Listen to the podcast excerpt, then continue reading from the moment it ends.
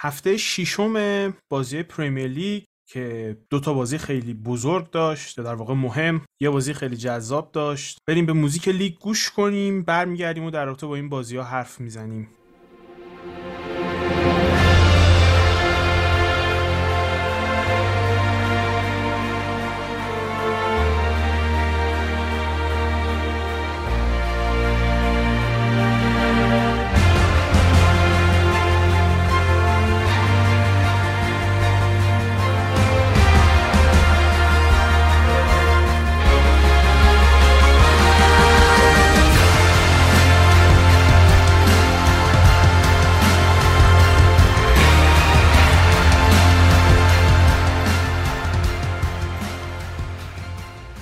سلام من تهران هستم با بچه های بخش پریمیر لیگ اینجا هستیم و می‌خوام که از بازی قشنگ این هفته شاید این کلمه بهترین کلمه باشه در رابطش شروع بکنم بازی لیورپول برنتفورد یا در واقع برنتفورد لیورپول بازی تو زمین برنتفورد بود که با نتیجه 3 3 تموم شد. بازی که فوق العاده به قول انگلیسی ها end تو اند بود. از این طرف زمین به اون طرف زمین و به طور کل 6 تا گل دیدیم توش. می‌خوام نظر کلیتون رو در تو با این بازی بدونم. چطور بود به نظرتون؟ چه اتفاقاتی افتاد تو این بازی به نظرتون؟ سلام به همه شنوندگان خوب و محترم پادکست. ممنون که ما رو حمایت می‌کنید. من واقعا لذت بردم از این بازی و تمام 90 دقیقه رو داشتم نگاه می‌کردم و چشم نمی‌تونستم از بازی بردارم. فوق العاده بود. یعنی اون جو ورزشگاه همه چیز. یعنی فوق العاده فوق از لیورپول خب خیلی گفتیم و کارهای ویژه‌ای که کلوب کرده. ولی من خواستم از اول در مورد توماس فرانک و تیم برنتفورد بگم که تونستن در مقابل بهترین تیم دفاعی لیگ سه گل بزنن و جالبه که تدبیر ویژه‌ای داشتن برای این بازی. کاری که قبلا هم از توماس فرانک دیده بودیم. یعنی هر بازی که تیم برنتفورد انجام میده انگار که شناخت و آنالیز خیلی خوبی از نقاط ضعف تیم مقابلش داره و اتخاذ درستی می‌کنه نسبت به اون سیستمی که دارن و ظرفیت تیمی که دارن برای مقابله با تیم حریف. و این کارو نه تنها روی کاغذ که دقیقا روی اجرا هم خیلی مؤثر و کارا هست. روی سه گل زدن دیگه. کاری که این بازی انجام می‌دادن خیلی ویژه بود این بود که اوورلود می‌کردن رو تیر دورتر دروازه لیورپول و در اونجا زمانی که آرنولد حضور داشت یا حالا ماتیپ و فندایکی نبود که باعث از قدرتمندیش در نبردهای هوایی پیروز بشه ضربه خودشون رو می‌زدن. حتی بعضی موقع دیده می‌شد که سه به یک می‌کردن و long ball هایی که کاملا هوشمند بود. یعنی شما می‌دیدید که هر دو تا wing back برنتفورد یعنی هنری و کانوس خیلی هدفمند تو می اومدن تو half space می‌گرفتن و سانتر می‌کردن رو تیر دورتر. کاملا انگار برنامه ریزی شده بود و لیورپول هر کاری کرد نتونست این تاکتیک برنتفورد رو مقابله کنه یعنی ضد تاکتیکی براش پیدا بکنه. آرام هم رضا و خب خیلی وقتا که یک تیمی over perform می‌کنه جلوی یک تیم بزرگتر از روی اتفاقه. ولی خب برنتفورد این فصل جلوی آرسنال بازی کرد و کاملا بهتر بود و این بازی جلوی لیورپول به نظر من کاملا نشون داد که این تیم قراره بمونه. برنتفورد دقیقا همون جوری که تو گفتی اگه به جایگاه میانگین بازیکناش نگاه کنی غیر از wing back سمت راست و دفاع وسط متمایل به راست که به راست تمایل داشتن هشت بازیکن دیگه همه به سمت چپ تمایل داشتن. یعنی خیلی average position بازیکنای برنتفورد جالب این بازی و دقیقا نکته تاکتیکی که تو گفتی از data هم قابل مشاهده است. و نکته دیگه که به نظر من خیلی جالب بود زوج امبومو و تونی بود که به نظر میاد خیلی با هم هماهنگن و تونی این بازی به تنهایی هشت تا دوئل هوایی موفق داشت. ایوان تونی با اینکه قد خیلی بلندی هم نداره قدش یک و پنجه ولی هشت دوئل موفق جلوی ماتیپ و فندایک برد این بازی. و خب ما دیدیم تو بازی چلسی ماتیپ و فندایک چقدر توی مهار کردن یکی مثل لوکاکو موثر عمل کردن. ولی خب ایوان تونی به نظر می‌رسید که خیلی تو این زمینه موفق تر باشه. سه تا smart pass امبومو داشت و چهار تا smart pass تونی داشت. یعنی این دو بازیکن خیلی با هم هماهنگ بودن و برنتفورد ایکس جی بیشتری از لیورپول داشت تو این بازی. اینم خیلی جالب بود که ایکس جی برنتفورد 2.8 دهم بود و ایکس جی لیورپول 2.29 بود. یعنی برنتفورد اومد با لیورپول بازی کرد و تونست بازی خودش رو تحمیل کنه. یه مسئله که در مورد دوئل های موفق برنتفورد وجود داشت توی خط حمله اینه که همونطور که علی گفت مدافع های تیم لیورپول یعنی فندایک و ماتیپ ابدا مدافع های ضعیفی نیستند حالا جدا از درخشششون تو بازی چلسی و اینکه حالا چقدر تو هوا خوب بودن اینا این فصل هر موقع این دوتا زوج کنار هم بازی کردن توی set piece هم عملکرد مناسبی چه تو دفاع داشتن چه تو حمله داشتن اصلا مهارشون یکم چیز عجیب غریب سختی شده و خب شاید credit زیادی باید به تونی داد بابت عملکرد فوق‌العاده‌اش جلوی ماتیپ. ماتیپ کاملا توی هوا از جریان بازی خارج شده بود یعنی هر توپ بلندی که به تونی می‌رسید سر اول رو می‌زد و ماتیپ نمی‌تونست هیچ کاری بکنه. آره علیرضا حالا در مورد set piece گفتی و خب همه ما می‌دونیم چقدر گل زدن به لیورپول روی set piece سخته. مخصوصا وقتی فندایک و ماتیپ باشن و گل دوم برنتفورد روی set piece بود و set piece ی بود که کاملا معلوم بود تمرین شده بود. و جالب بیشترین ایکس های این فصل روی set piece رو برایتون و برنتفورد خلق کردن. باشگاهایی که می‌دونیم خیلی بر اساس data اداره میشن و خب این خیلی جالبه که این باشگاه ها انقدر روی set piece خوب دارن عمل می‌کنن. به نظر می‌رسه که set piece برای باشگاه هایی که یک مقدار متوسط هستن یک راهیه که بتونن بیشتر از استعدادشون نتیجه بگیرن در واقع. دقیقا چیزی که علی گفت هم خواستم اشاره کنم به صحبت کلوپ. از تعریفی که قبل از بازی کردن برای توماس فرانک گفت که دقیقا چنین ویژگی که ما داشتیم در زمانی که من مربیگری می‌کردم ماینز و با توجه به بودجه کمی که داشتم خلاقیت زیادی برای بازی کردن و بردن داشتم دقیقا این اتفاق برای برنتفورد هم داره رخ میده. یعنی شما می‌بینید هر بازی خلاقانه دارن کار می‌کنن و چیزهای جدیدی برای رو کردن. این دقیقا چنین حرفی رو اثبات می‌کنه آماری که در set piece ا دارن و کاملا برنامه ریزی شده است. کار ویژه‌ای که کردن حالا کاملا مشخص نسبت به data یی که داشتن. در مورد یه چیز دیگه هم من می‌خواستم اضافه بکنم. این جایگیری درست امبومو امبومو و ایوان تونی بود که کاملا نزدیک به هم بازی می‌کردن support می‌کردن. همیشه تو box حضور داشتن. سعی می‌کردن که یک به کنن خودشون رو با دفاع لیورپول و تهدیدآمیز باشن. بازی خوب هافک های برنتفورد هم من خواستم اشاره کنم که زیر نظر هانسی فلیک مربی آلمان داشت. یانلت عالی بازی می‌کرد. نورگارد که فوق بود یعنی تو این فصل شش بازی که کرد نورگارد فوق بوده. خود کلوب گفتش که اگر این نورگارد در تیم لیورپول بود تیم لیورپول خودش بود فرقی نداشت. یعنی کیفیتش دقیقا شباهت زیادی به فابینو داره و همون شیشی که انتظار داره کلوب از فابینو بازی می‌گیره می‌تونه با همون نورگارد هم انجام بده خیلی تعریف کرد از این بازی که برنتفورد استخدام کرده و دارن براش بازی می‌کنن. آره محمد رضا نورگارد از نظر شاخص های expected threat همون شاخص تهدید گل هم از نظر دریبلینگ هم از نظر پاس جزو بهترین های زمین بود. هم از نظر شاخص دریبلینگ هم از نظر شاخص پاس یکی از بهترین های زمین بود و علاوه بر این تو شاخص های دفاعی هم یکی از بیشترین دوئل ها رو توی این بازی برد نورگارد. و عملکردش واقعا از نظر داده خیلی خوب بود. خب حالا دو تا بازیکن خیلی خوب و جوون تو ترکیب لیورپول وجود داره که دقایق زیادی بهشون بازی می‌رسه این فصل احتمالا. یکیش جونز که با مصدومیت الیوت فرصت های بیشتری هم می‌تونه بگیره و یکی دیگه هم ترنت الکساندر آرنولد که چند فصلی است که تو ترکیب لیورپول بازی می‌کنه و حالا ضعف‌های دفاعیش رو اگر فاکتور بگیریم به نظرم چیزی که در حمله به تیم میده و تو build-up به تیم میده خیلی چیز فوق العاده ایه و خب به نظرم برای اینکه پیشرفت کنه یکم نیاز داره که روی ضعف‌های دفاعیش کار کنه recovery run های بهتری داشته باشه آگاهی محیطی بالاتری به عنوان یک بازیکن داشته باشه. و اون موقع است که میشه گفت که یه دفاراست فوق العاده لیورپول داره در حد دفاراست که می‌تونه تو مثلا بازیکنهای برتر تاریخ قرار بگیره.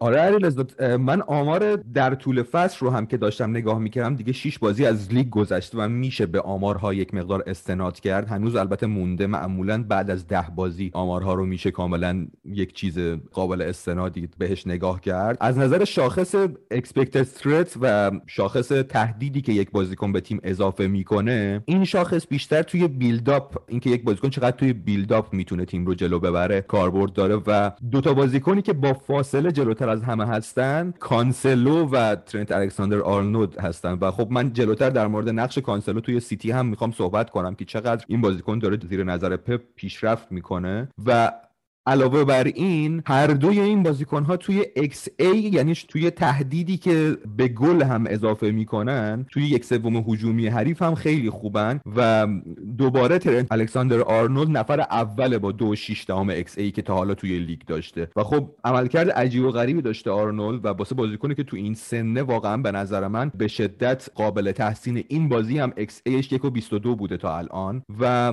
نفر بعدی هم کرتیس جونز که تو این بازی نه دوئل دفاعی داشته که 6 تاش موفق بوده. و خب کلوپ هم گفته بود که این بشر چقدر توی counter-press واسه تیم موثره. توی بازی جلوی پورتو هم خیلی خوب بود. این بازی هم که خب علاوه بر این تهدیدایی که داشت یک گل خیلی زیبا هم زد. یادم استیون جرارد هم در موردش خیلی تعریف کرده چون استیون جرارد توی رده های سنی مربیش بوده. گفته بود اگه اشتباه نکنم که به نظرش کرتیس جونز بازیکنی که می‌تونه خط هافبک لیورپول رو در واقع lead بکنه تو سالهای آینده. و به نظر میاد که داره حرفش درست در میاد. یه مسئله دیگه هم که حالا در لیورپول بعد از مصدومیت الیوت داره بیشتر دیده میشه. این حل شدن جردن هندرسون تو نقشیه که هاروی الیوت داشت و به نظر می‌رسه خیلی خوب هم داره این کار رو انجام میده. تو بازی قبلیشون چند بار از نیم فضا و flank سمت راست موقعیت های زیادی ساخت. تو این بازی هم پاس گل رو داد به دیگو جوتا و اون سگانه ای که تو سمت راست با صلاح آرنولد و الیوت تشکیل می‌شد به نظر می‌رسه الان داره با جردن هندرسون آرنولد و صلاح تشکیل میشه و اینها دارن کنار هم بازی می‌کنن و به نظر می‌رسه که عملکرد مناسبی هم دارن. جردن هندرسون به نظرم بازیکنی که توی سن خیلی بالا نشون داد که پیشرفت میشه کرد و خب به نظرم 4 5 سالیه که داره واقعا در یک لول دیگه نسبت به بقیه کریرش بازی می‌کنه. آره علیرضا هندرسون به نظر میاد معمولا بازیکنی که به ترنت الکساندر آرنولد که خلاق ترین بازیکن لیورپوله این مجوز رو میده که جلوتر بره و علاوه بر این خودش هم خلاقیت این رو داره که موقعیت ایجاد کنه. دقیقا هندرسون بعد از ترنت الکساندر آرنولد بیشترین XT این بازی رو داشت با 98 صدم و علاوه بر این بازیکنی هست که خب در طول فصل هم ارزش‌های خودش رو ثابت کرده. یک نکته که به نظر من خیلی داره برای اکثریت فوتبال بینها عادی میشه به نظر من مقدار مقداریه که صلاح مانه و ژوتا خوبن. یعنی به نظر من هر کدوم از این ستا بازیکن توی ترکیب تیمی مثل منچستر سیتی بودن. سیتی رو ما همین الان باید قهرمان می‌دونستیم. X G که این سه نفر توی چند بازی اول ثبت کردن ستاشون جز پنج بازیکن اول لیگه. یعنی توی لیگ شما الان از نظر ایکس جی نفر اول سادیو مانه است نفر دوم صلاح هر دوشون بالای چهار ایکس جی داشتن. دیگو ژوتا نفر بعدی با بیشتر از 3 ایکس جی خب دقایق کمتر. بین اینها میکل آنتونیو و بعدشون کریستیانو رونالدو. می‌خوام بهتون بگم که چقدر این سه نفر از لحاظ قرار گرفتن تو موقعیت یا بعضی وقتا ساختن موقعیت برای خودشون چقدر عملکرد خوبی داشتن. من فقط یه چیزی اضافه کنم به عنوان نکته پایانی اینکه داوید رایا چقدر موثر بود در build-up ی که برنتفورد انجام می‌داد. حالا build-up ی بود که تقریبا با long ball هایی که انجام می‌داد داوید رایا توپو می‌برد سمت همون جایی که می‌خواستن سانتر بکنن تو box حریف و این کار خیلی خوب انجام می‌داد. پاس های بلند فوق العاده می‌داد. کلوب هم بعد از بازی تمجید کرده از او و گفت که انگار که شماره ده این تیم بوده داوید رایا انقدر که بازی با پای خیلی خوبی داشت. خب بخوایم بگذریم به یکی از بازی های بزرگ این هفته که خب تحت هر شرایطی به حال داربی شمال لندن داربی مهمی هست. الان فکر می‌کنم چون دوتا تیم دقیقا تو یک سطح هستن یا حداقل من اینطور فکر می‌کنم داربی مهمتر هم بود به دلیل که در نهایت جاشون تو جدول رو خیلی تعیین می‌کرد. بازی که با نتیجه 3 یک به نفع آرسنال تموم شد و من دوست دارم که از آرسنال شروع کنم چون فکر می‌کنم حقشونه تیمی که 3 یک برده حقشونه که اول از اونها شروع کنیم و دربارشون حرف بزنیم. رو تو این بازی چطور دیدین؟ و اینکه آیا به نظر شما هم سه چهار نفر جلوشون شبیه prime MSN یا بی بی سی تو زدمله بودن یا نه؟ خب تهران من فکر کنم ما حتی از prime BBC مثلا هم بهتر بودیم. یعنی با کاری که تاتنهام نونو انجام داده بود ما انگار که خیلی تیم بهتری هم بودیم. حالا جدا از شوخی می‌خواستم در مورد آرسنال صحبت بکنم. ببینید این اولین بازی اون زوج ژاکارتی یا همون ژاکا پارتی بود. بعد از 6 هفته که ما بالاخره بعد از مدت ها انتظارش رو میکشیدیم و می‌گفتیم که این دو نفر می‌تونن خیلی کمک کنن به تیم آرسنال. خب البته دوباره ژاکا مصدوم شد سه ماه دست داد. اینم دیگه از شانس آرسنال. حالا بعدها بعد میگیم که آیا آرتتا باید چه کار کنه که ژاکا خیلی اون ویژگی که به تیم اضافه می‌کرد از دست نده. ولی در مورد این بازی اگه بخوام برای ابتدا شروع بگم خب آرسنال یک بازی همون همیشگیش یعنی همون 4 2 3 که داشت و بازی می‌کرد و تو build-up هم 3 2 5 می‌شدن. اسمیت‌رو میومد تو half-space سمت چپ قرار می‌گرفت. اودگارد تو half-space سمت راست قرار می‌گرفت. دو نفر ژاکا پارتی با هم نزدیک بازی می‌کردن و تومیاسو و گابریل بن وایت سعی می‌کردن که سه نفر عقبی باشن که بازی سازی رو در فاز اول انجام میدن. نکته که می‌خواستم اینجا اضافه کنم این بود که با اضافه شدن رمزدیل و تومیاسو گفتیم که بازی سازی در عقب زمین آرسنال خیلی بهبود پیدا کرده و اعتماد به نفس خیلی بیشتر شده. چرا؟ چون نگا کنید سه نفر کار کردن با توپ براشون خیلی راحته. ما خب یک نکته که اینجا اضافه کنم که اپیزود قبل اشاره نکردم در مورد بن وایته خب آمارهای زیادی است که بن وایت خیلی مشارکت داشته در build-up تیم در ثمر رسیدن گل. ولی یه چیزی که از بازی که بن وایت می‌بینه که خیلی خونسرده وقتی که توپو می‌گیره و صاحب توپه سعی نمی‌کنه خیلی سریع پاس بده و عجله نمی‌کنه و این باعث میشه که در دام تله پرس تیم حریف نباشه و گزینه پاس خودش رو قبل از اینکه کاری انجام بده لو نمیده. و اون زاویه بدنی که داره باعث میشه که هری کین و مورا نتونستن کنترل بکنن اون رو و پاسهای خط شکنی که می‌داد هیچ وقت نتونست قطع بشه. کاری که انجام میدن خب اینجا پیشرفت گابریل هم میگم که چقدر گابریل از پاس دادن خط هم بهتر شده. ولی در تیم آرسنال این نکته هستش که تومیاسو سعی می‌کنه پاسهای کم ریسکتر و ایمنتر بده. در حد ممکن توپو لو نده بده به کسانی که مثل بن وایت و گابریل سعی می‌کنن که پاسهای خط رو بلندتری بفرستن. هر وقت ما دیدیم که برنلی و نوریچ و حتی تاتنهام وقتی می‌خوان پرس بالا انجام بدن در مقابل بن وایت و گابریل تقریبا بن وایت با یک پاس بلند خیلی خوب تونسته 5 نفر جلوی تیمو صاحب مالکیت بکنه. خیلی جالبه. من قبل بازی داشتم آمارهای این بازی هم نگاه می‌کردم و دقیقا گابریل بیشترین XT این بازی رو داشت. یعنی 51 صدام XT داشت با فاصله بیشترین XT این بازی رو داشت گابریل و نفر بعدی اودگارد بود با 33 صدام. یعنی بازیکنی بودی که منبع اصلی جلو بردن توپ برای آرسنال بود. غیر از اون خب هر سه نفر پشت اوبامیانگ عملکرد خیلی خوبی از نظر خلاقیت داشتن به نظر من. خیلی خوب با هم هماهنگ بودن. ما سر گل دیدیم که ساکا و اسمیت رو که خب از زمان آکادمی با هم دیگه بودن چقدر هماهنگی زیادی داشتن واسه هم دیگه. تو هر دو گلی که هر دوشون زدن نفر مقابل نقش داشت. و غیر از اون هم به نظرم اوبامیانگ وقتی این سه نفر پشتشن خیلی بهتر می‌تونه خودش تو موقعیت قرار بده. اوبامیانگ 6 تا دوئل هوایی برد. یعنی کسی که خب هیچ کس به خاطر بازی هوایی خوبش نمیشناستش و تومیاسو هم به نظرم بازی خیلی خوبی داشت. چهار دوئل هوایی شرکت کرد و هر چهار تا رو برد. هم خب همونجوری که می‌دونیم خیلی به پاسهای بلند پشت فولبک راست حریف وابسته است و چون از اون فضاست که یا هریکین میره دوئل انجام میده یا سون فرار می‌کنه و به نظرم عملکرد خیلی خوبی که تومیاسو داشت خیلی می‌تونه کمک کنه جلوتر تو فصل به آرسنال و کنار اون هم خب تیرنی که طبق معمول عملکرد عالی از نظر حمله توپ داشت. من فقط در مورد اودگارد بگم که خب می‌دونی که نقشی که داره جایگیری که می‌کنه بین مدافعان تیم حریف و سعی می‌کنه که خودش رو بین خطوط قرار بده و تیمو از build-up که یک هست به سمت یک سوم هجومی ببره و نقش بی‌بدیلی داره تو راندن آرسنال به سمت حمله. من آماری که اینجا داشتم این بود که مشارکتی که در ایکس جی هایی که بیش از ده پاس رد و بدل شدن این بوده که بهترین فرد بوده تو آرسنال با آمار یک ممیز 26 تو هر بازی. و این نشون میده که اودگارد خیلی بازیکن حیاتی برای این تیم و دقیقا نکته که گفتی کاملا درسته. ولی یک نکته که تاکتیکی شاید آرتتا این بازی انجام داد. حالا در مورد تاتنهام می‌خوایم بیشتر صحبت بکنیم و می‌رسیم بهشون. ولی در مورد آرسنال می‌خوام اینو بگم که این نزدیک بازی کردن ژاکا و پارتی امکان رو داده بود که به تومیاسو و گابریل که خیلی راحت بیان جلو و خاطر ضعف اندومبله و دله در مارک کردن و در cover shadow کردن خیلی راحت می‌تونستن flank هایی که توسط تیرنی و ساکا باز شده بودن رو توپ بگیرن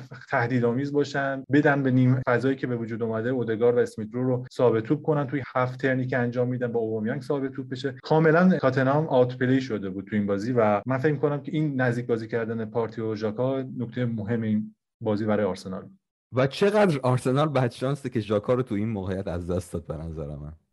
اگه در رابطه با آرسنال نکته دیگه ای نیست دوست دارم توجهمون رو سویچ کنیم رو تاتنهام. من آدمی هم که خب یه مقدار نسبتا زیادی نسبت به سنم فوتبال دیدم. در تو فوتبال خوندم کلی کتاب خوندم. خودم خیلی آدم تاکتیکی نمی‌دونم اما به طور کل متوجه میشم چه خبره وقتی یک فوتبالی رو می‌بینم. بازی تاتنهام رو دیدم. متوجه نشدم دقیقا پلنشون چیه. رفتم خبرنگاراشون رو نگاه کردم. امثال جک پیت بروک امثال جیسون برت امثال مت لا اونا هم نمی‌دونستن چه خبره. و بعد رفتم کسایی که کارشون آنالیز فوتباله امثال مایکل کاکس رو خوندم و اونا هم نمیفهمیدن دقیقا چه خبره. و من واقعا خوشحال میشم. اگه یه نفر اینجا بتونه من بگی که دقیقا برنامه تاتنهام در حال حاضر چیه با نونو؟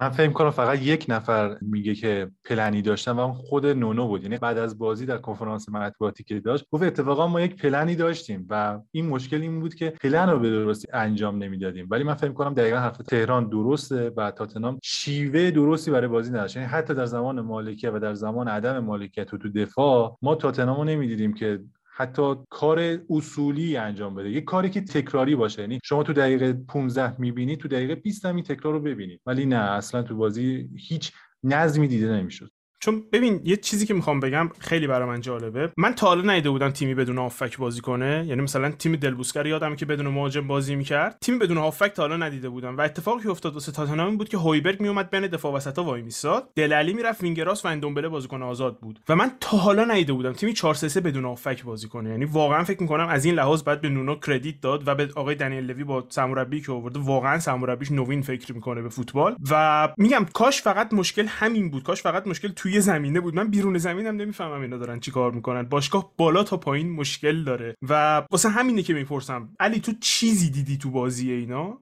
نه تهران من دوباره برمیگردم به حرفم. هفته پیش تنها بازی خوبی تنها باری که دیدم تاتنهام یک پلنی تو بازیش داره نیمه اول بازی چلسی بود. و این بازی از اون کاری که نونو کرد هیچ چیز دیگه ای تکرارش رو ندیدم و عجیب بود واسم. و خب نونو گفت که بازیکن‌ها دستوراتم رو اجرا نکردن و ظاهرا من خبرهایی که از سمت تاتنهام خوندم هم این بوده که نونو خودش می‌دونه گزینه پنجم یا ششم تیم بوده. مدیرها می‌دونن این رو که نونو یک گزینه موقته و بازیکن‌ها هم رو می‌دونن و خیلی جوری نیستن که مثل پوچتینو و مثل مورینیو به دستوراتش گوش بدن. یعنی اصلا authority رو تیم نداره. اصلا سیطره رو تیم نداره.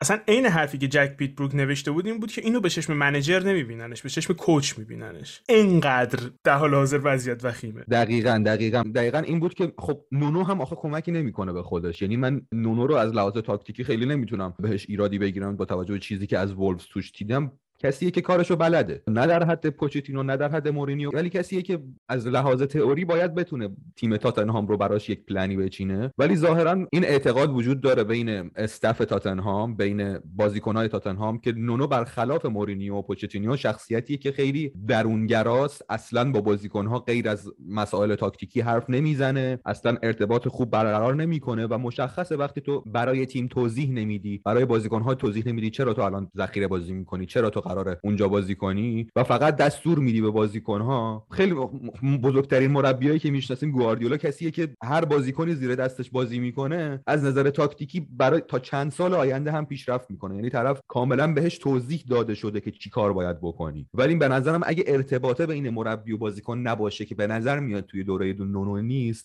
به نظر نمی‌رسه که هر چقدر هم نونو خوب باشه هر چقدر هم تاتنهام رو بتونه از نظر بازیکناشو از نظر بدنی بتونه برگردونه به دوره پوچتینو این دستورا بتونه به اندازه کافی توی زمین اجرا بشه. و من حس می‌کنم اگه همین نحو بخواد ادامه پیدا کنه دنیل لوی باید باز دوباره بگرده دنبال مربی که بتونه دی تاتنهام رو اجرا کنه. در مورد آرسنال خب صحبت کردیم ولی در مورد تاتنهام من می‌خواستم بگم که چقدر نونو یک سوم میانه زمین رو خالی کرده یعنی شما می‌دیدید که هیچ بازیکن یک گپ خیلی بزرگ گپ 20 متری بود از بازیکنانی که توپی نمی اومدن بگیرن. یعنی بازیکنانی مثل دلال و اندمباله نمی اومدن از دفاعهاشون توپ بگیرن بازی سازی کنن لینک اپ بکنن. هیچ. شما هیچ چیزی نمی‌دیدید. من اصلا سوالی که برام به وجود اومده بودیم که آیا این ناهمگونی که در خط میانی تاتنهام هست بهتر نمی‌تونه بشه؟ یعنی تغییری نمی‌تونه بده. یا همون بهتر نیست 4 2 3 1 که مورینیو برای تاتنهام دوست داشت و انجام می‌داد. یعنی هری وینکس بازی کنه یا اسکیپ بازی کنه رو نمی‌تونه اتخاذ کنه براش و سویچ کنه اصلا رو 4 2 3 که تغییر بده از این 4 3 3 بگذره. چون 4 3 3 هستش که شما می‌بینید که دل علی رو در پست 8 بازی میده. یه هشتی که انگار box to box ه. ولی شما دل علی رو اصلا تو box نمی‌بینید. شما دل علی رو انگار دارید در نقش کمکی full back یا کمکی wing back یا وینگرای تیم می‌بینید. همیشه در کناره هاست و به خاطر work rate پایینش در فاز دفاعی می‌بینید که هیچ تأثیری نداره. دل علی در این فصل هفت بازی کرده. یعنی شما نسبت به فصل پیشی که مورینیو در کل فصل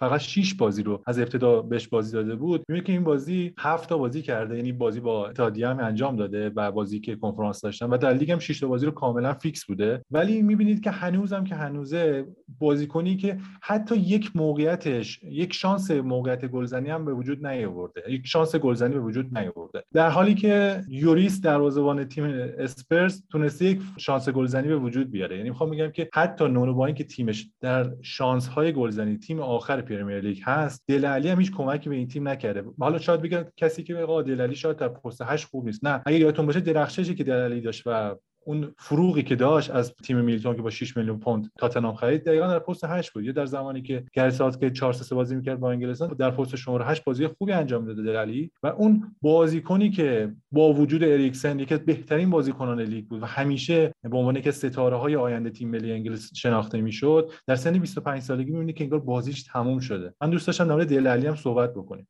در تو دلالی من فقط می‌خواستم اینو بگم که جوری که این اواخر بازی کرده واقعا شماره 8 نیست محمد رضا. یعنی نظم دفاعی رو نداره توی ترانزیشن دفاعی نظم نداره توی حمله نمی‌تونه به بیلداپ عقب زمین کمک بکنه و این حالا وصل میشه به بحث بعدی که دارم این که مسائل خارج زمین هم اونقدی خوب نیست. یعنی اگه توی زمین رو نگاه می‌کنین و می‌تونین کلی ایراد از اونو بگیرین فکر نکنین بیرون زمین شرایط خوبه. برای دلالی به نظر من بهترین اتفاق این بود که پارسال می‌رفت پاریس و قرضی بازی می‌کرد. کاری که آقای لوی نذاشت انجام بشه. من فکر می‌کنم در حال حاضر برای بهتر کردن بازی دلالی باید هرچی میشه نزدیکتر به دروازه بازیش داد. نزدیکتر به دروازه حریف در واقع. برای همین هم هستش که بازی کردنش تو هشت من فکر می‌کنم از اولم مشخص بود که این بازیکن قرار نیست کمکی به هویبرگ بکنه توی دفاع کردن. و وقتی اون ورش هم دنبله رو بازی دادی عملا این هویبرگ رو گذاشتی که خود یه نفر آفکمون رو جمع کن چون کسی دیگه این نیست که کمکت بکنه. بگذریم حالا از این قضیه چون دلالی فکر می‌کنم بحثی که الان مربی قبلی باش مشکل داشته این مربی بین دو نیمه تعویزش می‌کنه. فکر می‌کنم زمانش تو تاتنهام تموم شده است هر چیز زودتر به این نتیجه برسن سود بیشتری می‌کنن از این قضیه که هم دل علی سود بیشتری می‌کنه که بره جایی که می‌تونه بازی کنه واقعا. یک فرش ستارت داشته باشه. جدا از فضایی که به نظر میسه کاملا ازش ناامید شدن. هم تیم سود می‌کنه از اینکه دیگه افشین کنی تو تیمش نباشه که هر مربی میاد باید یه جوری یه راهی پیدا کنه که ازش استفاده بکنه. از این قضیه رد ولی. بیرون زمین هم وضعیت تاتنهام خوب نیست. از تصمیمات اشتباهی که این چند وقتی گرفتن بگیرین تا اینکه مطلع مقاله نوشته که علاوه بر اینکه کل بازیکناشون رو دست دادن و دو تا از بهترین مربیای جهان رو دست دادن کلی آدم هم تو تیم مدیریتیشون رو دست دادن. کلی آدمی که دیگه نمی‌خواستن کار کنن یا بخاطر شرایط مالی دیگه نتونستن کار بکنن. بذارین کنار وضعیت استادیومشون که قیمتش دو برابر پولی که باید تموم شد نیمینگ رایت استادیومشون که هنوز که هنوز نتونستن مشتری واسش پیدا بکنن. قیمت مسخره ای که دنیل لوی گذاشته روی تاتنهام 3.5 بیلیون پوند که من نظر هر کسی که یه چیزی حالیشه از اقتصاد فوتبال رو شنیدم میگن که کمدی قیمتی که گذاشته. هیچ کسی حاضر نیست همچین پولی بده واسش. هرچند که می‌گفتن که پیشنهادایی در همین نزدیک هست اما خب اگه پیشنهادی جدی بود فروخته شده بود تا الان باشگاه. به طوری کل شما از اون دونای ایراد می‌گیرین و من کاملا متوجه میشم. یعنی وقتی محمد رضا میگه یک سوم میانیشون من گفتم تیم آفک نداشت. اما من فکر می‌کنم مشکل از جای دیگه شروع شده. و الان با اخراج کردن نونو مشکلی حل نمیشه. همونطور که با اخراج کردن پوچتینو مشکلی حل نشد همونطور که با اخراج کردن مورینیو مشکلی حل نشد. مشکل تیم اجای دیگه است و هرچی زودتر این قضیه رو متوجه بشیم به عنوان شاید یه فن بیس تاتنهامیا شاید به عنوان همه فوتبالیا شاید به عنوان حتی تو خود باشگاه هرچی زودتر متوجه بشن که مشکل از جای دیگه است و این سه تا مربی هر سه تاشون که نمی‌تونن بد باشن که حالا نونو رو میگیم سرمربی وولز بوده واقعا مربی خوبی نیست تا حالا تیم بزرگی رو مربیگری نکرده. پوشتینو و مورینیو که مربی بدی نبودن که با هیچ استاندارد این دو نفر بد حساب نمیشن که. اگه تیم نتیجه نگرفته مشکلش جای دیگه است. و شاید نظر من با خیلی از خبرنگارهای نزدیک به تاتنهام یکی باشه که این باخت به آرسنال اگر براشون wake-up call ی بشه که از این خواب بیدار بشن و متوجه بشن که این باشگاه باشگاه top four نیست و با این وضعیت هم نخواهد بود و اگر می‌خوان باشن باید تغییرات اساسی توی نحوه مدیریت تیمشون ایجاد بکنن. احتمالا این سه یکی که شما سه تا گلی که شما بهشون زدین محمد رضا بهترین اتفاقی که واسهشون افتاده تو چند سال اخیر. ولی خب فرضیات خیلی زیاده. من در تو تاتنهام خیلی حرفا دارم. بحث می‌کردیم در رابطه با پوچتینو. یادم قدیم بین خودمون که من می‌گفتم که بابا پوچتینو با این تیم over perform کرده. بخش زیادیش هم شانس بوده و اصلا squad ه رو خیلی overrate کردن و اگه الان فکر می‌کنن تیم تاپ فورن اشتباه فکر می‌کنن. به من در آخر فقط این حرف بگم تهران که توی همون متن اتلتیک هم گفته بود که توی تاتنهام کلا سنت اینه که تقصیر قرار گردن مربی بیفته و در نهایت دوباره احتمالا قرار مربی مقصر شناخته بشه برای این قضايا الان که به نظر میسه از اول مربی رو جوری انتخاب کردن علی که اگه اتفاقی افتاد راحت بتونن بیرونش کنن. یعنی خبرهایی که من شنیدم بازیکنام تو باشگاه می‌دونن که تقی به توقی بخوره مربی رفتنیه. و خب فاجعه است این برای مربی. اگر بحث دیگه نداریم در رابطه با داربی لندن گذر کنیم به بازی یونایتد استون ویلا که بازی تو اولترافورد بود. درست گفتم این دفعه یونایتد و استون ویلا بود واقعا. یونایتد تو خونه خودش بازی می‌کرد. و بازی با نتیجه یکیش به نفع استون ویلا تموم شد. سه امتیازی که یونایتد مفت تو خونش دست داد. و مشکلاتی که تو یونایتد هنوز هم هست. مشکلاتی که من از نزدیک تو تیمتون دیدم. تا آخر عمرم به یادآوری می‌کنم آقای عباسی. و می‌خوام خودت هم شروع کنم. علی چون خودت یونایتد فنی. می‌خوام بدونم نظرت در تو با این بازی چی بود؟ چی دیدی تو این بازی و به نظر چه چیزایی مشکل دارن که اینطوری امتیاز میدی؟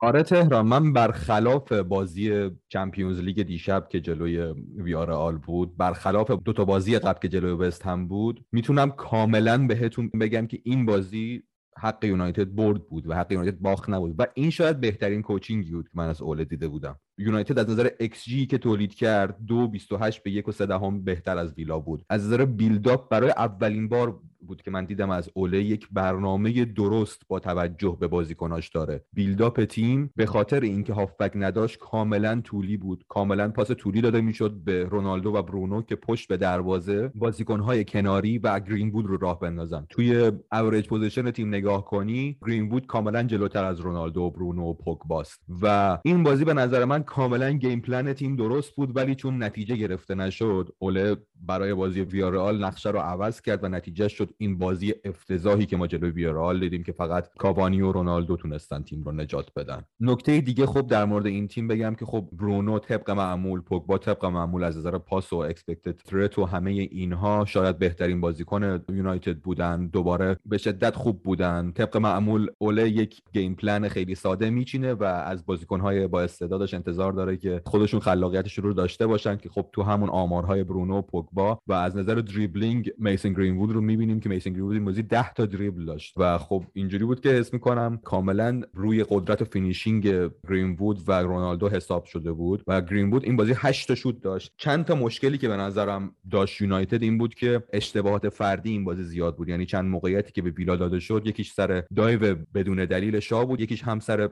پاس بد مگوایر بود و گرینوود هم یک مقدار خودخواهانه بازی می‌کرد. جوری که ما از رونالدو یادمونه که رونالدو پاس نمی‌داد و خودش می‌خواست گل بزنه گرینوود این بازی اون شکلی بود. چند جا می‌تونست پاس بهتری به رونالدو و برونو فرناندز بده ولی خب بازیکن 19 ساله ازش انتظار میره. آره حالا دور از شوخی علی من بازی که از تیمتون دیدم خیلی فوق العاده نیستین با اینکه بازیکنای خیلی خوبی دارین و نمی‌خوام پیش قضاوت کنم ممکنه بتونه تیم رو خیلی بهتر بکنه. اوله من حداقل از دیدن فوتبالتون حس جالبی نمی‌گیرم راستشو بگم. و حال بخوایم بگذریم و برسیم به آخرین بازی که این هفته می‌خوایم مفصل دربارش حرف بزنیم. بازی که به نظر من بازی خیلی مهمی بود از چندین لحاظ. دو تا از تیمایی که احتمالا شانس قهرمانی بودن با هم دیگه بازی می‌کردن تو این بازی. علاوه بر اون من فکر می‌کنم برای هر دو تا تیم سنگ محکی بود. سیتی فصل خیلی فوق العاده شروع نکرده بود و چلسی هم هرچی از فصل گذشت بیشتر نقطه ضعفاش مشخص شد. دوست دارم از سیتی شروع کنیم. علاوه بر اینکه بازی خیلی خوبی داشتن و game plan خیلی خوبی داشتن در واقع بازی رو هم بردن و فکر می‌کنم اینکه سه امتیازی گرفتن واسهشون فوق العاده است. دوست دارم از سیتی شروع کنیم و مشخصا دوست دارم از پرسشون شروع کنیم چون پرسشون خیلی تاثیرگذار بود. به نظرتون چه فرقی می‌کرد این بازی که سیتی الان جلوی ما بازی کرد و سه تا بازی قبلی که جلوی چلسی توخل بازی کردن که باختن؟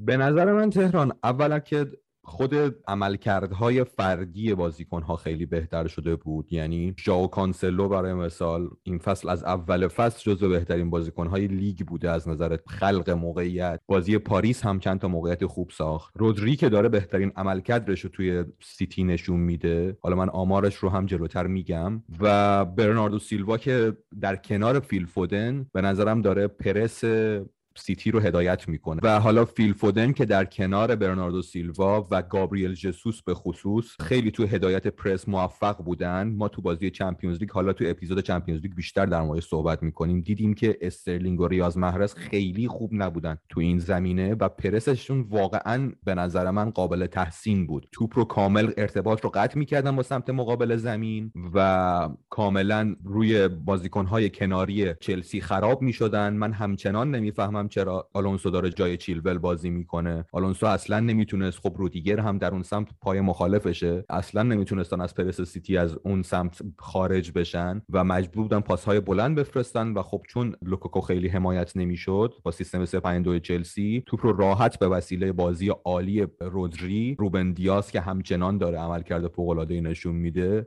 و در کنارش لاپورت توپ رو پس می‌گرفتن و خب به نظر من کایل واکر هم این چند وقت کاملا به عنوان یک بازیکن با سرعت بالا هم بازی چلسی که جلوی ورنر قرار گرفته بود هم بازی پاریس سن ژرمن که جلوی نیمار قرار گرفته بود کایل واکر به شدت داره توی recovery run و استفاده از سرعت بالاش فوق العاده عمل می‌کنه. من فکر می‌کنم مهمترین تفاوتی که سیتی توی این بازی نسبت به بازی قبلش داشت. حضور رودری تو ترکیب اصلی بود. ما هفته پیش صحبت کردیم که با فرناندینیو این تیم چقدر تو build-up تیم ناقصیه و نمی‌تونستن خوب توپ رو به بازیکنهای جلوی زمینش برسونه. این بازی به نظرم رودری خیلی خوب بازی کرد. یعنی علاوه بر اینکه تمپوی بازی تیم رو تعیین می‌کرد خیلی هم خوب این کار رو انجام می‌داد. توی پوشش فضا خیلی خوب بود. توی اینکه یارش رو مارک کنه خیلی خوب بود و هم توی کانتر پرس تیم خیلی خوب بود و باعث می‌شد که تیم وقتی توی کناره های زمین یا اوورلود ایجاد می‌کنه برای پس گرفتن توپ رودریون بازیکن آخری باشه که توپ رو جمع می‌کنه و به جلوی زمین برسونتش در مورد رودری من این رو بگم که رودری این بازی ده تا ریکاوری توی نیمه زمین حریف داشت. نفر بعدی 6 recovery کایل واکر بود. رودری 16 تا پاس به یک سوم حریف داد و هیچ بازیکنی از چلسی بیشتر از 8 تا پاس نداد. چلسی به نظرم از نظر آماری هم مشخصه. به شدت داره از نبود میسن ماونت ضربه می‌بینه. و از نظر expected threat هم بخوام بگم رودری 35 صدم داشت که نفر چهارم تیم بود که خب آمار خیلی خوبی بود واسه بازیکنی که اونجای زمین بازی می‌کنه و خب بیشتر تمرکز پرس رو اونجا رودری خیلی عملکرد خوبی داشت به کنار کانسلو به نظرم تو این بازی. من فکر می‌کنم مهمترین مسئله ای که در مورد رودری از الان به بعد وجود داره اینه که چقدر می‌تونه این عملکردش تداوم داشته باشه چقدر می‌تونه این فرم رو تو بازی دیگه نگه داره جلوی مثلا استون ویلا این عملکرد رو می‌تونه تکرار بکنه جلوی تیمای دیگه می‌خواد چیکار بکنه. و خب چیزی که تو بازی چلسی من ازش دیدم عملکردش بی‌نظیر بود. یعنی مثلا یه شیشی بود که همه کار می‌کرد توی زمین. و خب بعد ببینیم توی بقیه بازی لیگ چی کار کنیم. و این رو هم بگم که دقیقا به نظر من سرجیو بوسکتسیه که گواردیولا احتیاج داشت بهش و فصل پیش نداشتش و تو فینال Champions League بدون هافبک دفاعی بازی کرد. البته این هم اشاره کنیم ولی که خیلی با سطح اوج بوسکتس فاصله داره. یعنی مقایسه میشه چون شبیه همن. از نظر سطحی خیلی متفاوتن. دیگه دیدیم بنز کافی رودری دیگه. بازیکن خوبیه ولی نه اونقدر. یه ذره pump brakes به قول معروف. خب در مورد پرس سیتی گفتیم. من واقعا تعجب می‌کردم چقدر من تا حالا سیتی بعد از دوران پاندمی که برگشتن به بازی ها اینقدر aggressive ندیدم. سیتیو یعنی شما بعد از اون بازی هایی که 5 تا از لستر خوردن می‌دیدی که گواردیولا یه ذره محتاط‌تر شده ولی این بازی از دقیقه یک چلسی رو تو زمین خودشون محصور کرده بودن. اجازه نمی‌دادن به مدافعان چلسی که سرشون رو بالا بکنن و بتونن پاس بلند هدفمندی به لوکاکو یا ورنر بدن. من فکر می‌کنم که خیلی عالی بودن. یه جورایی دیگه از نه کاذب هم انگار گذشته. یعنی ما انگار داریم یک نه پیشتاز پرس می‌بینیم از فیل فودن و فوق العاده بود تو این بازی. فیل فودن در هر جایی که نیاز بود که بیاد رو پای بازیکن چلسی یعنی کریستینسن یا حالا هر مدافع دیگه می‌اومد و اجازه نمی‌داد که بازی سازی چلسی شکل بگیره. حالا در مورد تفاوت بازی قبلی نسبت به این بازی تهران گفتش. من از دو جنبه می‌خوام بگم. یکی اینکه یه دلیلش فکر کنم برتری mentality سیتی نسبت به چلسی بود. یعنی بعد از سه باختی که سیتی داده بود کاملا اومده بودن که اعاده حیثیت بکنن و پپ گواردیولا انگار اومده بود که بگه آقا من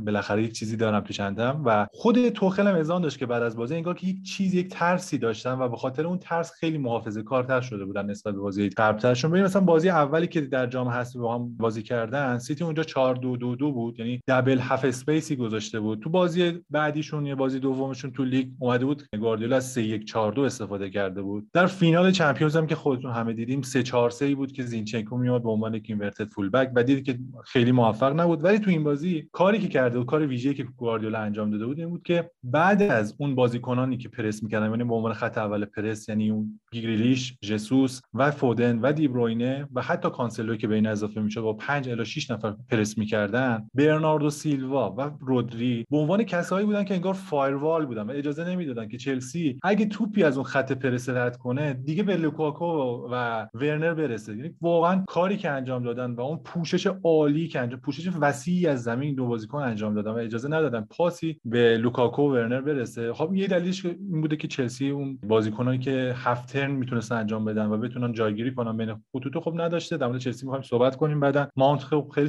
تاثیرگذار بوده. ولی در مورد سیتی اذعان کنیم که ژسوس چقدر تو wing راست داره خوب بازی می‌کنه خودش اثبات کرده یه گل دیگه هم زد برای این بازی و برنارد سیلوا فوق العاده بود رودری فوق العاده بود. از لاپورت و روبن دیاز هم باید بگیم که چقدر خوب تونستن یک به یک کارو کنترل کنن در مقابل لوکاکو ورنر و فکر کنم از نظر تمام ابعاد یک بازی سیتی تونسته بود غلبه کنه بر چلسی. در آخر در مورد سیتی هم اگه بخوایم بگیم این 221 امین برد گواردیولا بود در دوران که مربیگری سیتی می‌کنه و رکورد زد رکورد قبلی داره مک‌داول بوده که در 1954 زمانی که تونستن با سیتی FA Cup برنده شن بوده و خب رکوردی بوده که به عنوان نفر اول تو سیتی اینو زده و نام خودش رو تو باشگاه سیتی جاودانه تر کرد.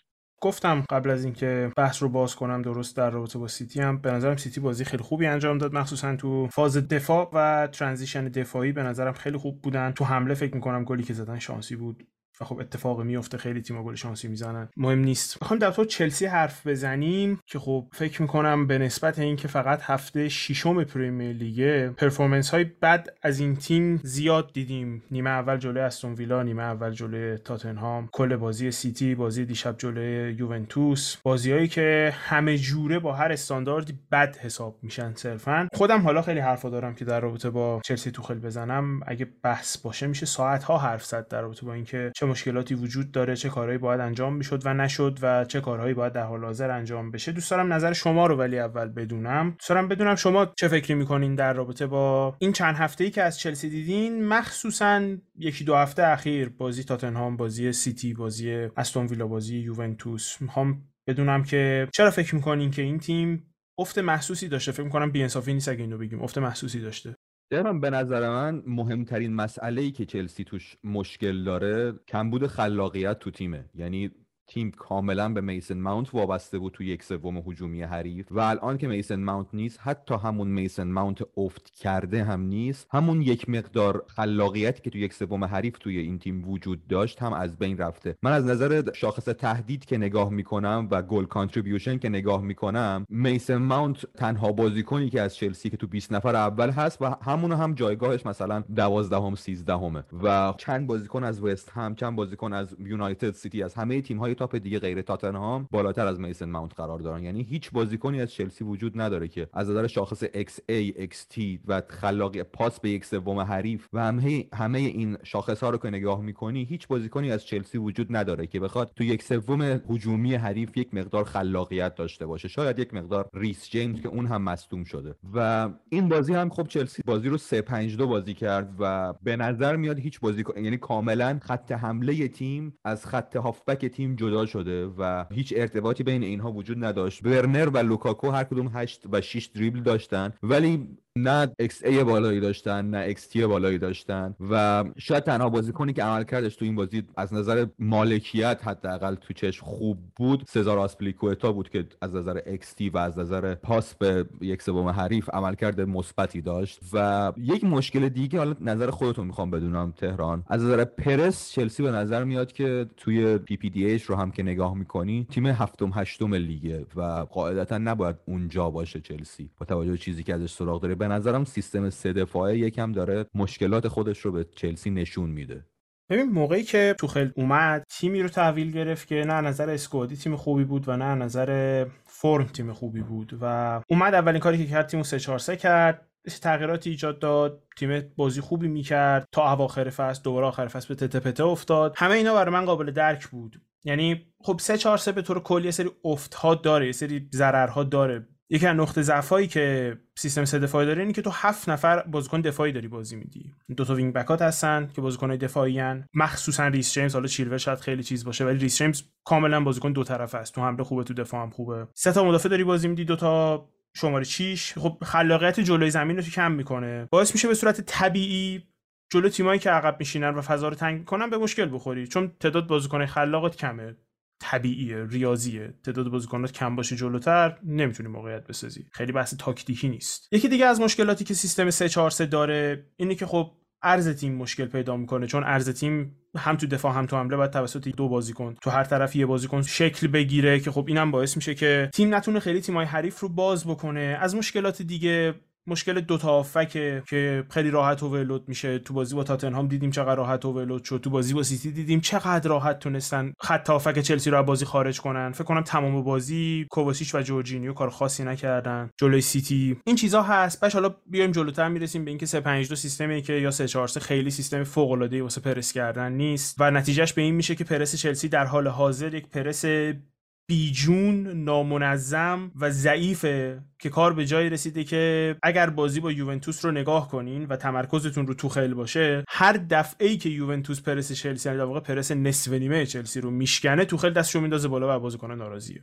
و اینا مشکلاتی که خب من پارسال هم در رابطش حرف زدم. تو جمعای خودمونی که فکر کنم خیلی در رابطش حرف زدم که من چقدر انتظار دارم که این سیستم عوض بشه. من در حال حاضر تیمی رو یادم نمیاد که با سه دفاعه و مخصوصا 3 4 3 بازی possession based بازی کرده باشه. بازی که با مالکیت بیشتر باشه بازی که رو زمین باشه. من اکثر تیمای سه دفاعی که یادم میاد تیمای explosive ی بودن مثل تیم کنته که تو دفاع جمع می‌شدن و باش منفجر می‌شدن به سمت جلو. حالا فوق العاده هم هست کنته تیمش توش. تیم هاش توش در واقع هم چلسیش هم اینترش فوق العاده بودن تو این قضیه. برای همین بود که من توقع داشتم که سیستم عوض بشه. یه زمانی یه برهه‌ای یک جایی. به نظر من بهترین جا اول فصل بود. تو پیشواز وقت داری تیم تو تمرین بدی. و به نظرم می‌رسید که برنامه همینه. ولی خب به نظر میسه یا برنامه این نبود یا به هر دلیلی به این دلیل که ما نتونستیم هافک بگیریم نشد چومنی یا رایسو بگیریم. به هر دلیلی نشد که این کار انجام بشه. این سیستمی که چلسی در حال حاضر داره بازی می‌کنه یکی از بزرگترین مشکلات خود سیستم و خود اسکواد مثلا هافکه. ما پارسال بزرگترین مشکلمون مهاجم بود. لوکاکو رو گرفتیم مشکل حل شده. در حال ما که بهترین مهاجم جهان رو داریم. احتمالاً که 5 تا بهترین مهاجم جهان رو داریم. و مشکل در حال حاضر هافبک چلسی خیلی راحت اووررام میشه. هافبک چلسی خیلی راحت از بازی خارج میشه. هافبک چلسی خیلی راحت تو چهار فاز می‌تونه با هافبک حریف ببازه. بحثی که پیش میاد اینه که خب با این بازیکن‌ها چی کارش میشه کرد؟ ما بازیکنایی داریم که این هافبک زیر نظر ساری مشکل داشتیم باشون. ساری نمی‌تونست از جورجینیو کوواچیچ و کانته بازی بگیره. دائما هم حرفش همین بود که یه نفر باید بین این سه نفر عوض بشه. لمپارد اومد لمپارد نتونست تیمی بین اینا پیدا بکنه و بعدش هم الان توخل اومده و این عوض کردنش مخصوصا بعد از اینکه ماونت تعویض شد و بعدش هم مصدوم شد این عوض کردنش بین 3 4 3 حالا بشیم 3 5 2 حالا دوباره بشیم 3 4 3 حالا دوباره بشیم 3 5 2 به نظر من مشکل اساسی اینه که خود توخل بیشتر از هر کسی با هافکش مشکل داره. یعنی وقتی سه هافکه بازیشون میده یعنی جورجینیو عقب وایس دو نفر جلوش وایسن اون تیمی که می‌خواد نیست. چون فاصله میفته بین هافکمون و دو تا مهاجممون. لوکاکو و هر کی که داره بغلش بازی می‌کنه. تو بازی با سیتی دقیقا همین اتفاق افتاد که لوکاکو و ورنر واسه خودشون اون جلو بودن و بقیه تیم داشتن عقب دفاع می‌کردن. هیچ لینکی بین این دوتا نبود. معمولا هم تو تیم لمپارد هم تو تیم توخل وظیفه این کار با میسون ماونت. این حرف درسته. میسون ماونت تو یکی از پستای شماره 10 بازی می‌کرد یا زمان لمپارد اصلا وینگر بازی می‌کرد و اینا. وظیفش این بود که خب drop می‌کرد توپ می‌گرفت پاس می‌داد. لینک بود. لینک می‌شد. مشکل اینه که ما نمی‌تونیم فقط روی این حساب باز کنیم که اگه میسون ماونت هست یا نیست خب چی کار کنیم؟ و وقتی هم میسون ماونت نیست به نظر میرسه این سیستمه به طور کل از کار میفته چون با دو تا هافک ها اینطور میشه که خب ما به اندازه کافی بازیکن نداریم تو هافکمون راحت اووررام میشیم. وقتی سه تا هافک بازی میده هیچ کدوم از این سه تا هافک نمی‌تونن link player باشن. هیچ کدوم از این سه تا هافک نه کوواچیچ نه جورجینیو که اصلا و کانتم اصلا نمی‌تونن خودشونو به خط حمله اضافه بکنن با حمل توپ یا با پاس دادن یا اصلا توپو بندازن جلو خودشون بدوئن دنبالش. نمی‌تونن این کار رو بکنن. و من الان فکر می‌کنم که توخل به طور کل با هافکه کنار نمیاد. ساول رو نمی‌خواد. مهمتر از همه تهران به نظرم این که هیچ کدوم از این سه نفر تهدید گل هم نیستن حتی. یعنی جاذبه ای ندارن که بخوان فضا رو برای مهاجم باز کنن. یعنی مثلا ما اینو تو میسن ماونت داریم که اگه خیلی جذب لوکاکو بشه یک دفاعی میسن ماونت می‌تونه گل بزنه. ما خیلی گلای خوبی ازش سراغ داریم. شوت از راه دور می‌تونه بزنه. زیاش تو بهترین حالتش می‌تونه این نقش رو ایفا کنه ولی زیاش به نظر می‌رسه از بهترین فرمش فاصله داره. یا هاورس اگه خوب باشه می‌تونه ولی خب هاورس هم بازیکن که نمیشه بهش اتکا کرد حداقل. یک چیز دیگه هم میگم لوکاکو هم می‌تونه این خلاقیت نداشته رو به تیم اضافه کنه ولی به شدت خلاقیت لوکاکو متکی به هماهنگی بازیکن زوجشه. هماهنگی بازیکنهای دیگه تیمه که توی اینتر ما بارلا و لوتارو مارتینز رو داشتیم که به شدت و حتی اشرف حکیمی که به شدت وقتی توپ دست لوکاکو می اومد می‌دونستن که توپ رو بندازن پشت لوکاکو یا جلوی لوکاکو که بیاد بگیره و مثلا run های مناسب انجام بدن. ولی به نظر میاد این chemistry هنوز توی چلسی وجود نداره و خب به زمان احتیاج داره این قضیه. من فکر کنم بحث chemistry نیست علی من این بازیکنه که اسپوری همشون runner ن. بارلا بازیکن runner ه. لوتارو مارتینز بازیکن runner ه. حکیمی بازیکن runner ه. چلسی الان ریس جیمز که نداره. سزار اسپلیکوتا بازیکن runner نیست. زوجش هاورسی که هاورس بازیکن runner نیست. ما تو هیچ بازیکن runner ی نداریم. من فکر کنم ما اون پروفایلر نداریم اصلا. یعنی ورنر هست که خب اونم بازی با یوونتوس میشینه. نیمکت و حتی تعویضی هم بازی نمی‌کنه. آره دقیقاً دقیقاً به نظرم بیشترین پروفایل که می‌خوره البته هاورس هم به نظرم می‌تونه اون نقش رو ایفا کنه و ورنر هست. و مشکل اساسی که من با ورنر دارم الان اینه که علاوه بر این که خب finishing ش مشکل داره من یک مشکلی که خب به نظرم گل رو منهای xG کردن صرفا کافی نیست برای قضاوت ایکس جی اینکه ورنر تو موقعیت که قرار می‌گیره هم حتی نمیشوته. وینیسیوس همچین مشکلی داشت. آنچلوتی بهش گفت تو فقط بشوت. و این فصل دیدیم که ایکس بیشتری داره گلهای بیشتری میده تو موقعیت بیشتر قرار می‌گیره و ورنر به نظر میاد پشت دفاع را میفته. بارها این اتفاق رو من دیدم که پشت دفاع را میفته و هیچ کاری نمی‌کنه. وای میسته منتظر میشه یکی دیگه بیاد پاس بده بهش. اصلا الان مشکلی که ورنر داره حتی به نظرم یکم بدتر هم شده. این بازی یه موقعیت خیلی خوب تو نیمه اول داشت و به جای اینکه به سمت داخل بره که در موقعیت ضربه قرار بگیره ترجیح داد بره بیرون. یعنی به سمت خارج از محوطه حرکت کنه خب تش چی نبود. و یه نکته دیگه که به نظرم مهمه برای چلسی که باعث افزایش خلاقیت تیم بشه به نظرم چلسی و توخل این فرصت رو دارند و این کار رو می‌تونن انجام بدن که از wing back هاشون بیشتر استفاده بکنن. مارکوس آلونسو چیلول و حتی سزار اسپیلیکوتا بازیکن در دسترسشه. بازیکنایی که خلاقیت لازم رو هر کدوم به نوع مختلفی می‌تونن به تیم بدن و اون مسئله جاذبه ای که می‌گفتی به نظرم تو نیمه دوم به شکل دیگه در چلسی اتفاق افتاد توی flank سمت چپ. هاورتس اضافه می‌شد حرکات ترکیبی خوبی می‌کردند با مارکوس آلونسو و کوواچیچ و خب فرصت بیشتری براشون ایجاد شد و تیم بهتری هم بودن نیمه دوم توی بازی جلوی سیتی. به طور کل مشکل حل نمیشه اما میشه چسب زخمی باشه که تا زمانی که میسون ماونت به فرم خوبش برگرده یا یه راه کلی تر پیدا کنه از این روش استفاده کنه. در واقع خلاصه حرفم اینه که چلسی توی نیمچه بحرانی قرار گرفته اما اونقدر هم شرایط بد نیست که راه در روی نداشته باشه. به نظرم این فرصت رو دارن هنوز که خیلی راحت خارج بشن از بحرانی که هستن. گفتی بحران ایرزا من قضیه رو بحران نمی‌دونم. این بحران یعنی مشکلی که یهویی پیش میاد. من فکر کنم این مشکل حداقل دو ساله که با این اسکواد هست و توخل پارسال سعی کرد یه جوری دور این اسکواد کوچ کنه یه جوری سعی کنه با یه سیستمی نقطه ضعف این اسکواد رو بپوشونه و خب همونطور که آخر فصل پارسال نقطه ضعف های اسکات دونه دونه داشت می‌زد بیرون. امسال هم هموناست. یعنی نقطه ضعف جدیدی نیست. نقطه ضعف هافک چلسی نقطه ضعفی که سه چهار ساله هست. ما از دوران ساری تا الان دنبال هافکی هستیم که داینامیک باشه دنبال هافکی هستیم که بتونه خط هافکمون رو به حمله وصل بکنه و از این حرفها. و حقیقتش اینه که فکر می‌کنم که نه تنها من بلکه خود توخل هم دیگه از این قضیه عصبانی شده. یعنی تعویزش جلوی یوونتوس به نظر من و خب به نظر چند تا از خبرنگارهای نزدیک به چلسی اون سه تا تعویض با همین که بازی با یوونتوس کرد که چالوبا کالوماتونادوی و روبن رو آورد. تو نشان یه مربیه که خسته از دست اسکوادش. و به نظر من توخل خودش هم از اسکواد راضی نیست. بازی با سیتی دور زمین بالا پایین میپرید که از این قضیه ناراضی هم از اون قضیه ناراضی هم. مشخص بود که از بازی تیمش ناراضیه اینطور نیست که نفهمه و من نمی‌دونم که می‌خواد چیکارش بکنه. میگم این نقطه ضعف نقطه ضعفایی که دو تا سه تا مربی قبلی هم باش مجبور شدن کنار بیان. یه سری تصمیمایی که تو خیل می‌گیره رو من متوجه نمیشم. من منظورم این نیست که توخل تقصیر نداره. من نمی‌فهمم چرا بعد از مخصوصا بعد از مصدومیت ریس جیمز چرا هنوز اصرار داره که آلونسو رو بازی بده؟ چون با بازی دادن به آلونسو و اسپیلیکوتا ما عملا wing back امون تو حمله شرکت مفید ندارن. قبلا wing back راستمون wing back ی بود که کاملا رونده بود و می‌تونست بره و بیاد. الان به نظر من وقتش که به چیلی بازی بده. و اینکه حتی مثلا تو بازی کاراباو کاپ هم به چیلول بازی نمیده سوال واسه من. یا اینکه پرس تیم انقدر افت کرده خب بالاخره چیزی که باید سرمربی جواب پس بده به خاطرش. هر چقدر که تو بگی به خاطر بازیکناست و اینا پرس تیم افت کرده سرمربی باید به خاطرش جواب پس بده. اما از اونجایی که این شرایط شرایط جدیدی نیست من واقعا فکر نمی کنم ایرزا بحران باشه و من فکر نمی کنم که همه چیز تقصیر توخل باشه. من فکر می کنم این مشکلیه که سالهاست که هست. هر مربی که میاد سعی می‌کنه یه جوری با قضیه کنار بیاد. میاد لمپارت میفتم که هر هفته ستای هافکش رو عوض می‌کرد. هر هفته ستای هافکش رو عوض می‌کرد. و الانم تو خیلی می‌بینم که هی مجبور ستایش بکنه دوتایش بکنه دوباره دوتایش بکنه حالا ستایش بکنیم. چون با هافک راضی نیست. از هافک واقعا راضی نیست. هر کاری بالا پایینش می‌کنه راضی نیست از بازی که اینا ارائه میدن.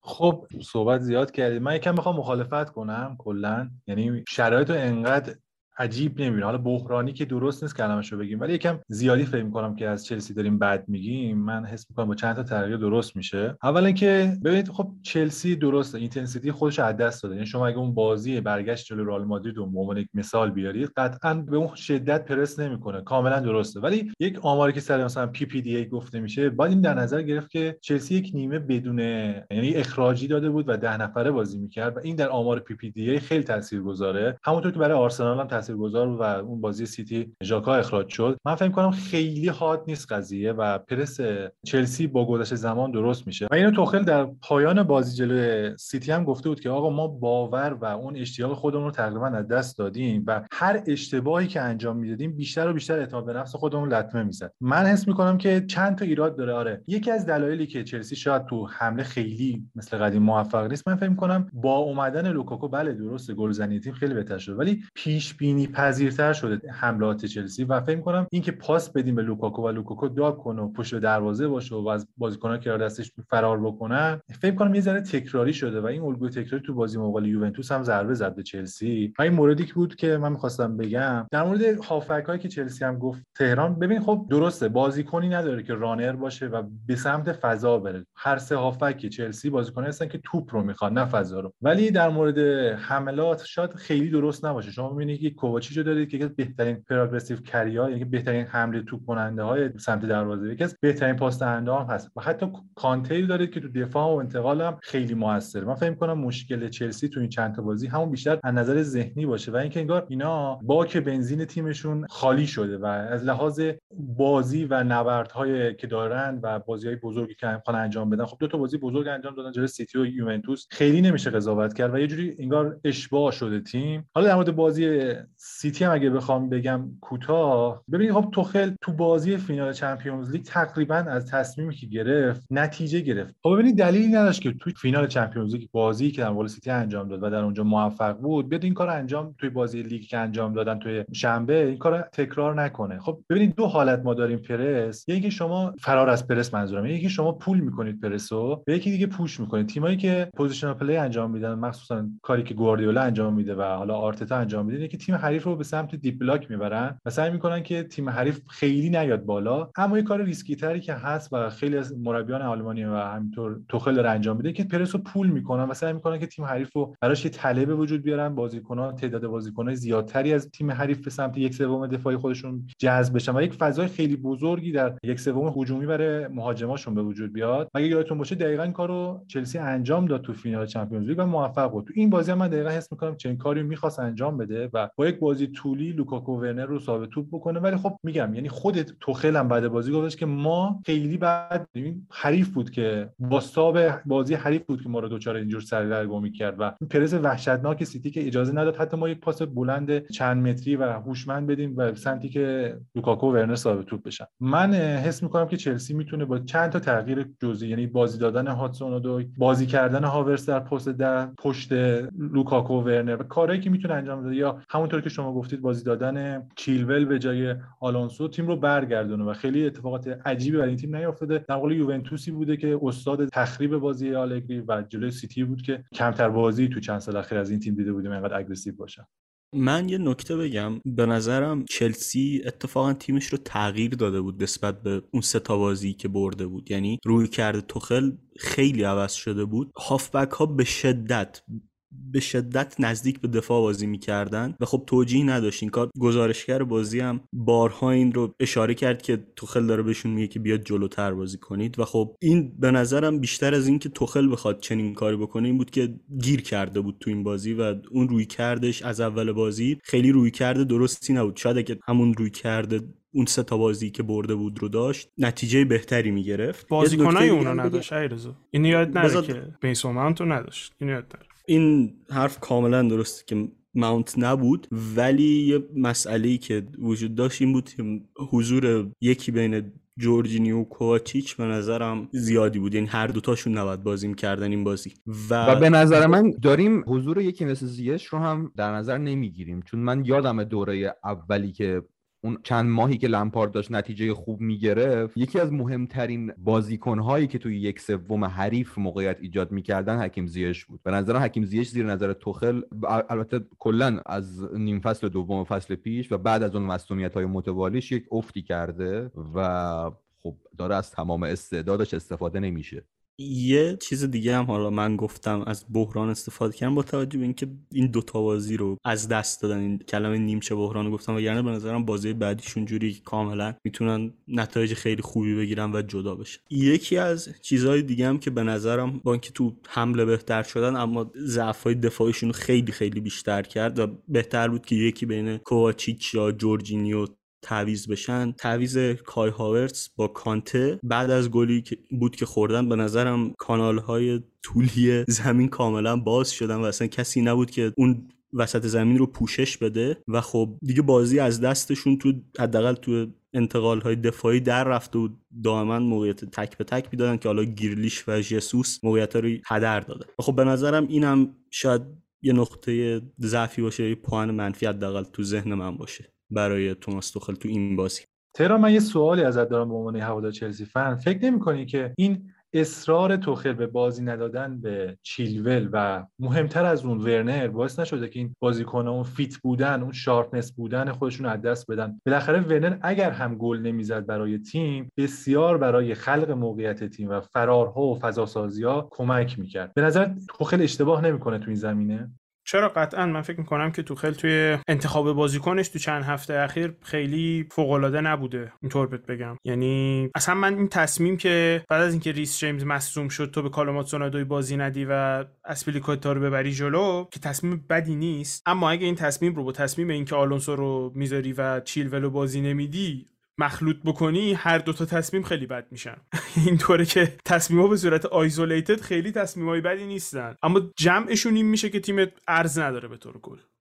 سوالی که من دارم اینه که تهران چیلول سالمه؟ یعنی خیلی عجیبه واسه من که انقدر بازی نمی‌کنه. تا جایی که من می‌دونم هم از نظر مصدومیت سالمه هم از نظر اخلاقی مشکلی نداشته. مشکلش اینه که آلونسو پیشفصل رو کامل با چلسی بوده چون تیم ملی اسپانیا دعوت نشد واسه یورو و تو پیشفصل impress کرده توخل رو. که خب این برای چند هفته اولش منطقی بود. بعد از اینکه دیگه تو بازی Carabao Cup به چیلول 90 دقیقه بازی نرسید دیگه خیلی عجیب, عجیب شد. شرایط. آره. آره. یه چیزی هم که می‌خواستم بگم که رضا همینی که دقیقا گفتی که برای اینکه تیمش یه ذره حمله تر بشه کانته رو مجبور بود بیرون بکشه چون کانته تو حمله کمکی بهت نمی‌کنه. ولی بلافاصله وقتی که کانته می‌کشی بیرون دفاعت کاملا وا میده این دقیقا همون بحثی که من دارم در باب هافبک چلسی که تو دستت بسته است. اینایی که داری رو باید همینا رو بازی بدی. اگه جورجینیو رو بکشی بیرون تیمت تو build-up فاز اول build-up هیچ کسی رو نداره که بتونه پاسکاری کنه. کانته بکشی بیرون تو transition های منفی transition دفاعی هیچ کس رو نداری که بتونی کمک کنه و اگه کواچیچو بکشی بیرون حمل توپ نداری تو تیمت.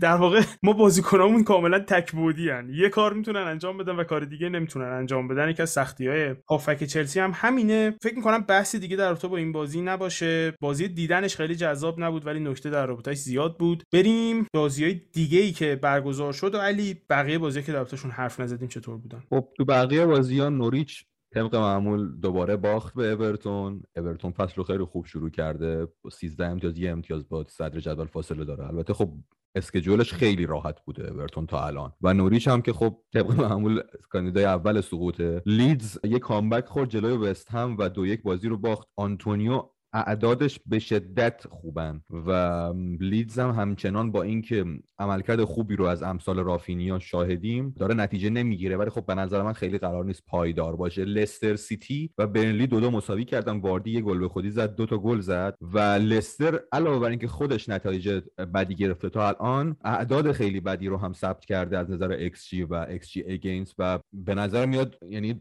جایگاه واقعیش رو داره الان توی جدول. و اینکه واردی تنها اون جلو استفاده میشه و ایهیناچو داکا همچنان دارن استفاده نمیشن. برای همه عجیب این بازی مدیسن حتی توسط تماشاگرا boo هم شد. نیوکاسل و واتفورد رو داشتیم. جدال دو تا تیمی که خب هیچ کدومشون اونقدر خوب نیستن. بازی یکی یک شد. دوباره سن مکسیمان یکی از بازیکنایی که خب این فصل خیلی خوب بوده. نیوکاسل رو یک پاس گل و کلی موقعیت دیگه خلق کرد. کلا خیلی جالبه. این تیم هایی که نسبتا متوسط متوسط رو به پایینن همشون یک ستاره ای دارن که باعث میشه سقوط نکنن. برای نیوکاسل هم با محمد رضا داشتم اون روز صحبت می‌کردم. به قول محمد رضا سن مکسیمان این بازی کنه. برای واتفورد اسماعیل ساره برای همتون آدامات راوره است و تو بازی دیگه همتون هم یکیش تونست همتون رو ببره. بالاخره خیمنس تونست گل بزنه و تو بازی آخر فصل هم که کریستال پالاس به شدت خوب بود و من واقعا ناراحت شدم. دقیقه آخر نیل موپی گل زد و بازی یک یک مساوی شد جرای برایتون. برایتون هم با 13 امتیاز یک امتیاز با صدر جدول فاصله داره. بیسومان نبود و یک هم به نظرم عملکرد برایتون افت کرده. برایتون برخلاف فصل پیش که داشت آندر پرفورم می‌کرد این فصل این جایگاهی که داشته واقعا اونقدر خوب نبوده و احتمالا جلوتر که بریم میاد پایینتر. خب فکر کنم دیگه در باب این هفته پرمیر لیگ بحثی نمونده باشه. فکر می‌کنم در باب همه بازی های مهم و بازی جذاب این هفته پرمیر لیگ حرف زدیم. مواظب خودتون باشین و اینکه بریم پیش نوید که حرفای پایانی رو بزنه. دم شما گرم که تا اینجای کار با ما بودید و شنیدید. یه چند تا نکته بود که من با خدمتتون عرض می‌کردم. اول اینکه ما از این به بعد به جای اینکه لینک donation بذاریم شماره حساب و شماره کارت یک خیریه رو می‌ذاریم که پولهایی که به اون می‌رسه رو خرج درمان بیماران مستمند می‌کنه و 350 بیمار هم تحت پوشش داره و مستقیم این پول هایی که به اونها می‌رسه هزینه درمان مستمندان میشه و اسم خیریه هم آدم هست. ما شماره حساب رو می‌ذاریم و شماره کارتشون و لینک اینستاگرامشون که خودتون تحقیق هم بکنید اگر خواستید. و اینکه دیگه نکته خاصی نیست حرفای تکراری همیشگی. اینکه Cutback رو می‌تونید از روی همه اپلیکیشن های پادگیر بشنوید و همزمان روی کانال تلگرام ما هم آپلود میشه. توی همه شبکه های اجتماعی هم از اینستاگرام، توییتر و تلگرام می‌تونید ما رو با آیدی Cutback underline IR دنبال کنید. مثل همیشه ازتون خواهش می‌کنم اگر که فکر می‌کنید Cutback محتوای مفیدی داره اون رو به دوستانتون که عاشق فوتبالن معرفی کنید چون ما هیچ راهی به جز معرفی شما برای بزرگتر شدن جامعه فوتبالی دوروبرمون نداریم و تنها از همین طریقه که می‌تونیم جمعمون رو بزرگتر کنیم. و خواسته دوم این که بیرحمانه نقدمون کنید تا اینکه ما هم بیرحمانه پاسخ بدیم و از یک گفتگوی بدون تعارف هر دو طرف سود کنیم. خیلی مخلصیم. مواظب خودتون باشید. شاد و سلامت باشید.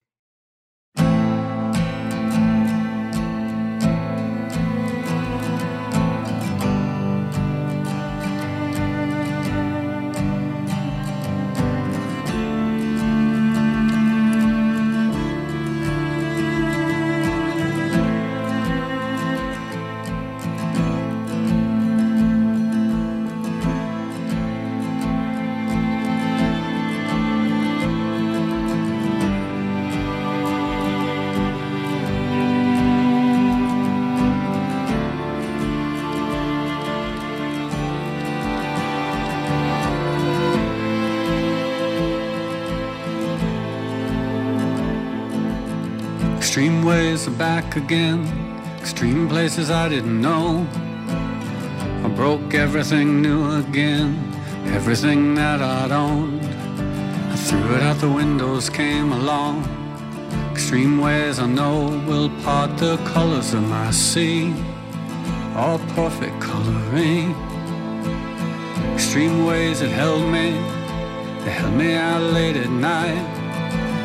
Extreme places I had gone, but never seen any light. Dirty basements, dirty noise, dirty places coming through. Extreme ways alone, did you ever like it then? Oh, I would stand in line for this. There's always room in life for this.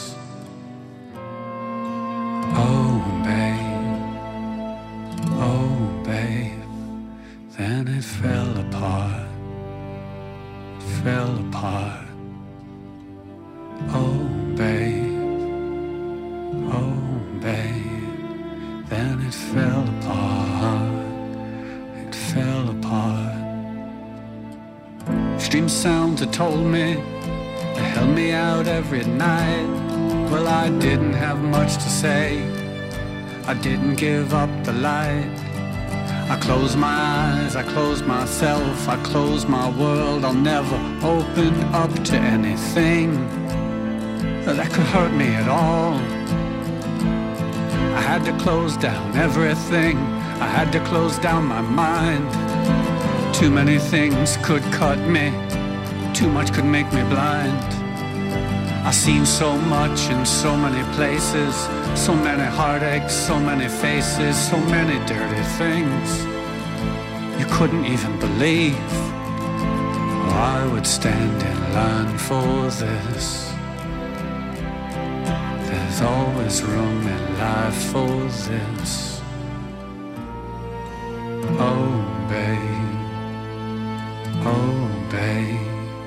And it fell apart. Fell apart. Oh, babe. Oh, babe. Then it fell apart.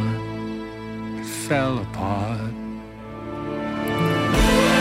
What'd you say my name was? What'd you say it then?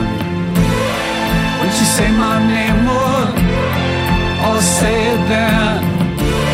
Well, I know I can. Well, I know I can.